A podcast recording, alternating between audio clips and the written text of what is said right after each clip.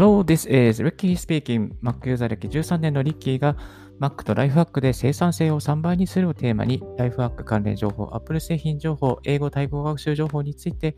Apple Podcast、Spotify、Note、REC、StandFM など12のプラットフォームに同時配信中。リッキーの7分ライフハックラジオを今日も始めていきたいと思います。はい。今日もですね、スタンド FM の方は今ちょっと収録がてらライブで配信しております。よろしくお願いいたします。今日ですね、お送りしますのは、えー、スタンド FM のライブの配信方法、1分の準備でもう配信できてしまうということをですね、えー、紹介させていただきたいなと思います。はい。えっ、ー、と、私はですね、スタンド FM で200回以上ライブラジオ配信しております。Apple Podcast とか Spotify、Google Podcast に同時に丸配信しております。ブロガーのリッキーと申します。えっと、あとブログの方でですね、ラジオの配信の仕方とか、ポッドキャストの配信の仕方を、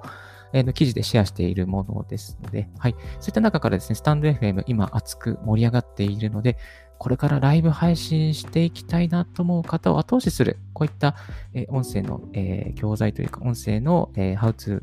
ーのですね、えー、情報をですね、紹介していきたいと思いまして、えー、シェアさせていただきたいと思います。はい。えー、スタンド FM も、もうこれを聞いてる方は、すでにスタンド FM のアカウントをお持ちの方もいれば、まだ持っていない方もいらっしゃるかなと思うんですけども、スタンド FM はですね、あの、えっ、ー、と、スマホで、えー、簡単にできるスマホのアプリにある、えー、ラジオ配信ツールになります。えっ、ー、と、スマホですね、iOS とか Google Play そこからダウンロードできるアプリになってます。結構ですね、あの、本当におしゃれなんですよね。おしゃれでですね、えっ、と、簡単にもう本当に操作もすごくわかりやすく、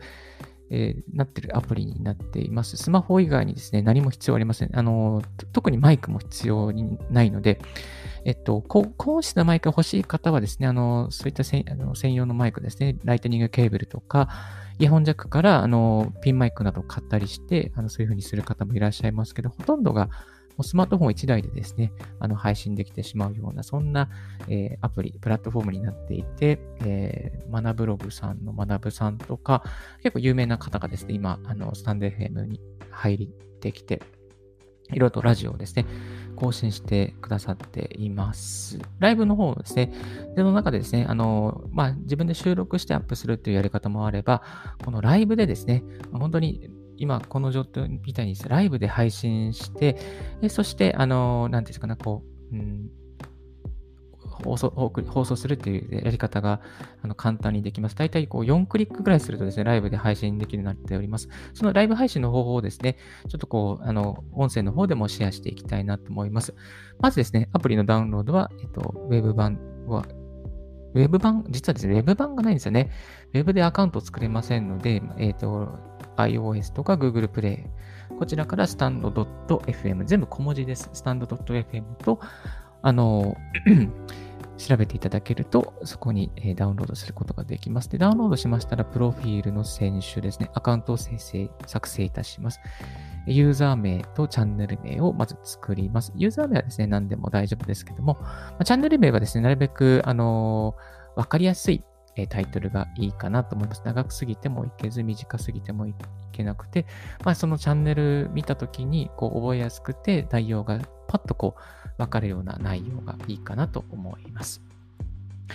えっとですね、そしてチャンネルの説明という欄がありまして、ここにですね、いろいろとこのラジオの内容、ポッドキャストの内容ですね、入れることができます。ここはかなり詳しく書いた方がいいかなと思います。で、ちなみにですね、ここにですね、例えば自分のツイッターの、URL とか、またその、まあ、 Linktree でいろいろプロフィールですね、あの、書いてる方もいらっしゃると思うんですけども、 Linktree のリンクとかですね。そういうのですね、入れておくと、まあ、このアプリで表示したときにですね、リンクとなって表示されますので、ぜひ、こういうリンクの情報などもですね、プロフィールの情報などもチャンネル説明の中に入れてみてはどうでしょうか。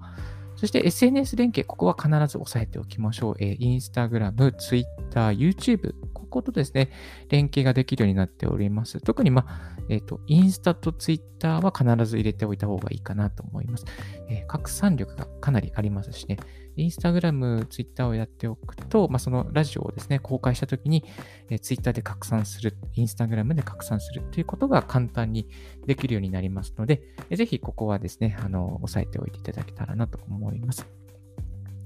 じゃあ、ここまで準備ができたら次、ライブ配信実際やっていくんですけども、ライブ配信するのがとても簡単でして、えー、ライブ配信、まあ、配信のボタンを押しまして、そうすると収録かライブっていうですね、その2択が出てきます。で、えー、雷みたいなマークのライブボタンを押して、そしてライブボタンを押したら、えー、この背景を設定して、そしてタイトルを設定して、そして公開設定を設定します。公開設定はですね、2つありまして、え全体公開か、また限定 URL、UR 限定公開の2つがあります。この UR 限定公開はですね、例えば有料会員のメンバーの方がいるとか、またこのラジオあまり人に聞かれたくないとか、非公開にしていきたい、特定の方にしていきたいとか、また少人数のワークショップ、なのでクローズドな環境をで公開したい方におすすめですね。よくあの、インフルエンサーの方が、えー UR 限定公開で、有料会員の方にこうシェアしてるっていう方もお見かけしますね。はい。そして、なんで、リスナーの方にですね、あの、視聴者、ライブの視聴者、今このチャンネルがどれぐらい視聴されてるかっていうのはですね、わからないようになっています。えー、ですので、えっ、ー、と、なんだろうな。まあ、かなりこう、フラットなっていうか、なんですか、人気の番、人気の番組に人が偏らないっていうところでは、この配信者に優しいプラスタンプラットフォームではないかなと思いますね。非常に優しいですね。人気の番組のとこに本当再生回数とか視聴回数が多いところにやっぱ人って流れてしまうんですけども、このスタンデーフィンはどのチャンネルがどれだけ今ライブに見に来ているかっていうのは分からないようになっているので、非常に優しいサービスです。はい。ライブ放送始めますとですね、あの、スタンド F のアプリ内のライブ放送っていう欄にですね、え運が良ければ表示されると思います。えっと、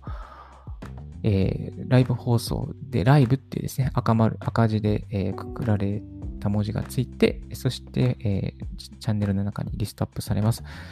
で、えっと、なんだっけな。えー、ここで、そうですね。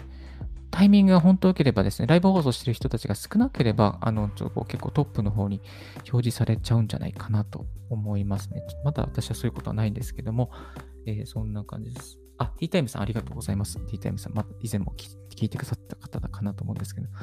で、ライブ放送ですね、えー、していくと、えー、ライブ放送始めた時にですね、まず始めたらまず何をするかというと、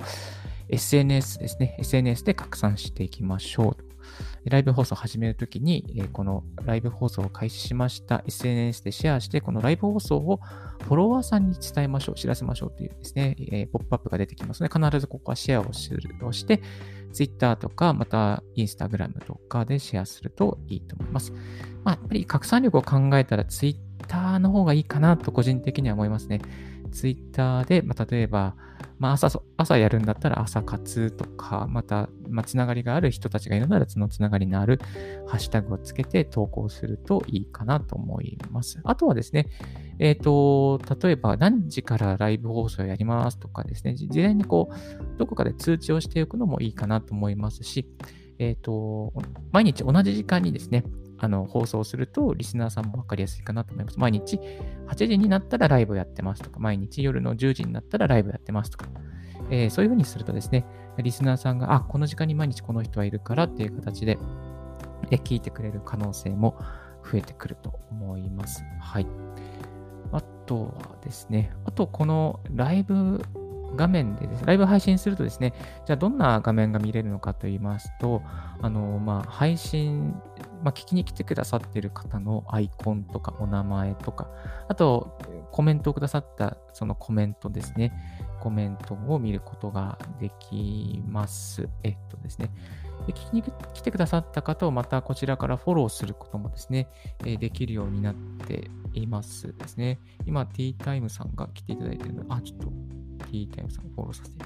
このフォローとか招待とかあるんですけど、フォローすることがですね、えー、できます。で、このフォローしていただくと、あの、次ですね、自分があの放送するときに、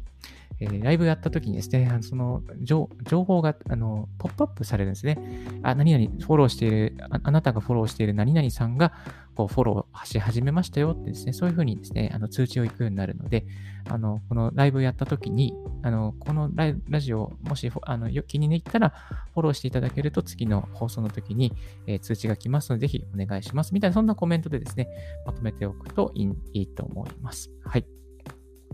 で、このライブ、あの、かなりいいですね。このライブをやるとですね、あの、超インタラクティブになります。あの、まあ、まだ私の場合は駆け出しなので超でもないですけども、あの、インタラクティブになることは間違いないですね。例えば、まあ、このコメント、積極的に、あの、かあの配信してく参加してくださっている方はですね、結構こコメントをくれたりするんですよね。こういうところが参考になりましたとか、え、こういうことどうなんでしょうかとか、え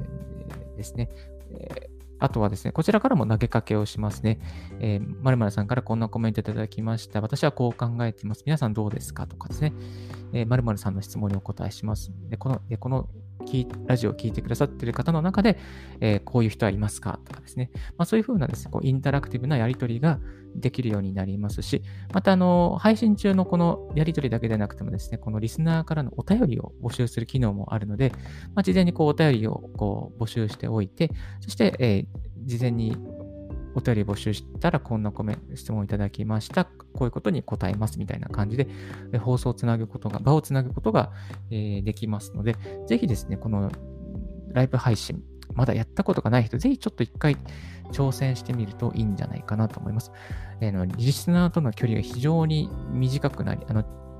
近くなりますし、あの、リスナーが聞きたいことをですね、知れたり、えー、あ、こういうところにニーズがあるんだなっていうですね、あの知ることができますし、まあ、ネタ切れにもなりななりなりにくくなるっていう、そんなメリットがありますので、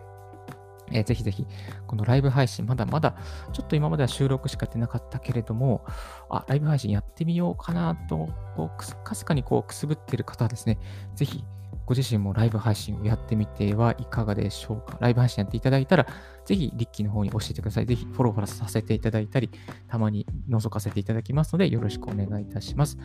で、ライブ配信が終わったら何をするのかというとですね、このライブ配信だライブで、ライブでやったものを保存しておくことができます。で、保存して、しかも公開することが、開講ってじゃない、公開することができます。えー、ですので、えー、ライブ配信した内容ですね、そのままライブを保存して公開っていうことをですね、えー、することができますので、ぜひぜひそれもやってみていただけたらなと思います。で、ライブ配信するとですね、まあ、こう、大体こう、3、まあ、私の場合まだまだですけど、3人とか4人ぐらいの方がフォローしてくださったりっていうことが多いですね。はい。ライブ配信するとまた新たなつながりができたりとかする関係でフォローが増えたりしてくれます。スタンド FM で音声ライブ配信をするメリット、デメリットについて紹介します。えメリットは6つあります。まずは、ライブ配信自体がすごい非常にスマホ1台でできるので簡単であるということと、あと、うまくいけばスタンド FM 内でのポジションを取れるということと、あと、えー、ライブ配信するとインタラクティブになりまして、新規フォロワーを獲得しやすい。えー、リスナーとの距離が近くなりやすい。そして、まあ、お便りコメントいただけるので、そのネタ切れがしにくくなるっていうことと、まあ、あとは、うん、ネタ切れがし、あの、リスナーの方がどんなことを聞きたいかっていうことを深掘りすることができるっていうメリットがあります。あとは、SNS でライブ配信が拡散しやすいっていうのが、このスタンド FM の、えー、メリット、いいところじゃないかなと思います。デメリットは2つだけあります。あの、ほとんどメリットが多いんですけども、2つだけあえて、あえて上げさせていただくと、ちょっとアプリが重たいかなっていうところがありますね。ちょっと重たいですね。あとは、ウェブブラウザーから見れないのがちょっと残念ですね。例えばこういうライブ配信をしていても、このアプリに行っていただかないと入れないっていうのがあるんですよね。なので、ブラウザー経由でまあ見れたらありがたい。レックは確かそうだったかブラウザーで見れるんですね。ブラウザー経由で見れるようになると非常にありがたいなっていう感じで、Spotify とか Apple Podcast のように見れるとありがたいなと、これからこの辺改良してほしいなと思います。はい。で、やっぱり一人で収録して配信することもいいんですけども、よりライブ感を出したりとか、またトークの練習、またつながりを出すためにはですね、ぜひライブ配信を考えてみてはどうかなと思います。ただ、まあ、収録する、まあ、なんですかね、一人でコツコツとやりたいっていうタイプの方もいらっしゃると思うんですけども、まあ、どうせ人に拡散するのであればですね、ライブ配信で、まあ、収録の機会、収録するのをライブ配信で収録するっていうですね、そういう考え方もですね、あのおすすめではないかなと思います。はい。これから音声配信伸びるのでしょうかね？こうちょっと気になりますよね。で、あの、実は、スタンド FM、えー、音声配信のですね、収益化に向いて資金調達なども、えー、進めておりますし、投げ銭のですね、機能もです、少しずつついてきておりますので、これからまた、あの配信者にとってメリットがある形になってくるのではないかなと思いますし、また広告もですね、どんどんつけられるようになっていくんじゃないかなと思います。で、まあ、今最近アメリカの動向ですと YouTube と Podcast どっちやるのが楽なのっていう情報がいろいろ錯綜してますけども、やっぱり、ポッドキャストやる方が1再生あたりの収益が高くなってきているので、あの、結構こう、著名な方ですね、ポッドキャストだけやってるっていう方も多いそうです。まあ、YouTube もやりながらも、ポッドキャストがメインってなってる方が多いみたいですね。えっと、まあ、YouTube の場合、1再生だと1円にもならないけれども、40分のポッドキャストに3つとか4つ広告欄を入れておくと、1再生でま3ドルとか、それぐらい1円以上の広告収入を得ているっていう方もいらっしゃるみたいです。で日本はまだまだ広告収入、広告の枠がまだ全くないので、これからどんどんですね、アメリカとか世界のその音声配信の、えー、まあその規模が日本にも流れ、トレンドが流れも、流れが日本にも来ればですね、あの、これから広告枠も増えて、マネタイズできるようなプラットフォームができてくるんじゃないかなと思います。そういった意味でもですね、早めにスタンド FM でライブ配信を始めて、フォロワーさんをいっぱい獲得して、そして有名なチャンネルになっておけば、えー、YouTube の次の音声配信で、いいポジションを取れる方もいらっしゃるんじゃないかなと思います。そんな方をですね、背中を押していきたいと思いまして、こういったブログ記事、ツイえー、また音声配信を今日はさせていただきました。スタンド FM の、えー、ライブ配信。結構メリットが多いですし、インタラクティブな配信もできて、まあ、トークの練習にもなりますので、ぜひぜひですね、あのやってみてそしていただけたらなと思います。リッキーのブログの方にもですね、こういった詳細を書いておりますので、ぜひリッキーブログの方もあの暇な時間に見ていただけたらなと思います。でリッキーの方ですね、ちょっと宣伝になってしまうんですけども、英語に関する情報とかライフハックに関する情報ですね、毎朝、えー、収録がてらですね、5時半とか5時15分ぐらいから、えー、ライブ配信でお送りしております。ちょっと前までですね、あのライブじゃなくて、ただただただ黙々と収録していたんですけれども、アンカーの収録とスタンド FM の収録をですね、同時にアンカーの方は、コンデンサーマイクを使って収録して、スタンド FM の方はスマホとフォンですね、スマートフォンに収録してやっていたんですけども、えー、その、ただ収録するのもったいないなと思いまして、ライブ配信に切り替えまして、ぜひ、えー、頑張ってます。はい。頑張ってますね。これからもちょっとまだトーク慣れてないので、えー、カミカミですけれども、これからも頑張って配信していきたいなと思いますので、ぜひよろしくお願いいたします。え昨日はですね、あの帰り道ですね、帰り道がてら、あの橋の上を歩きながらライブ配信をやってみたりしましたが、何人かですね、えー、フォローしてくださった方が非常に面白かったです。これからもですね、まあ、帰り道だったり、こういった朝の朝活の時間を使って、えー、朝活ユーザーさん向けの情報とかもですね、お送りしていきたいなと。朝起きれるために、起きれるためになる、起きるために、ん？起きれる人になるための情報とかですね、えー、料理の仕方とか、また、ライフハック、あ Mac 製品の、えー、いいアプリとかですね、そういうのをどんどんどんどん紹介していきますので、ぜひこれからもよろしくお願いいたします。はい。学さんの影響で結構スタンデーフ火がついて、これからやろうかなという方多いかなと思いますので、ぜひ、まだまだ学さんは確かライブでやってなかったと思うので、学さんのように、えー、まあ、なんですかね、フォロワーたくさん集められないですけれども、まあ、こういった感じでニッチな情報ですね、スタンド FM から配信していきたいと思っております。どうぞよろしくお願いいたします。はい。えー、それでは一旦この辺でブレイクさせていただきたいと思います。If you haven't heard about Anchor, it's easiest way to make a podcast. Let me explain. It's free. There's a creation tool that allow you to record and edit your podcast right from your phone or computer. Anchor will distribute your podcast for you, so it can be heard on Spotify, Apple Podcasts, Google Podcasts, and more. You can make money from your podcast with no minimum listenership. It's everything you need to make a podcast. It's one place